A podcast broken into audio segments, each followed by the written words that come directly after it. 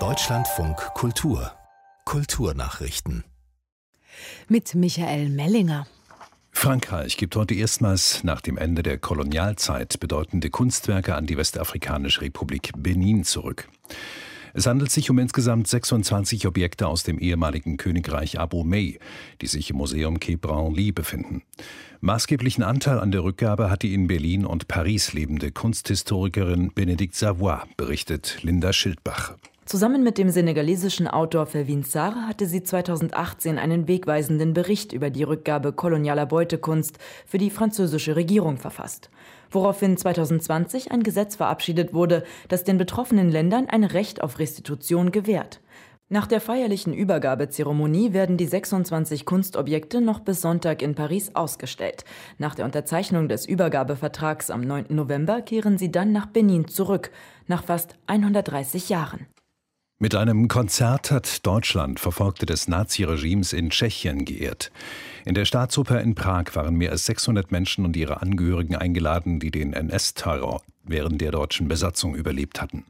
In einer Videobotschaft dankte ihnen Bundespräsident Frank-Walter Steinmeier, dass sie den Deutschen dennoch die Hand zur Versöhnung gereicht hätten.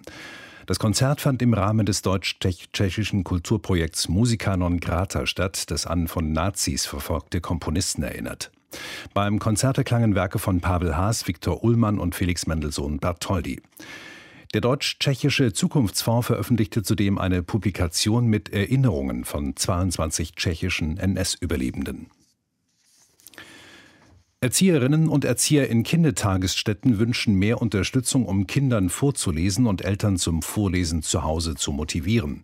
Das geht aus einer bundesweiten Befragung von mehr als 500 Kita-Fachkräften hervor, die heute von der Stiftung Lesen vorgestellt wurde. Dafür würden Geschichten in denen auch in den Sprachen gebraucht, die Kinder zu Hause sprechen, so die Studienautoren.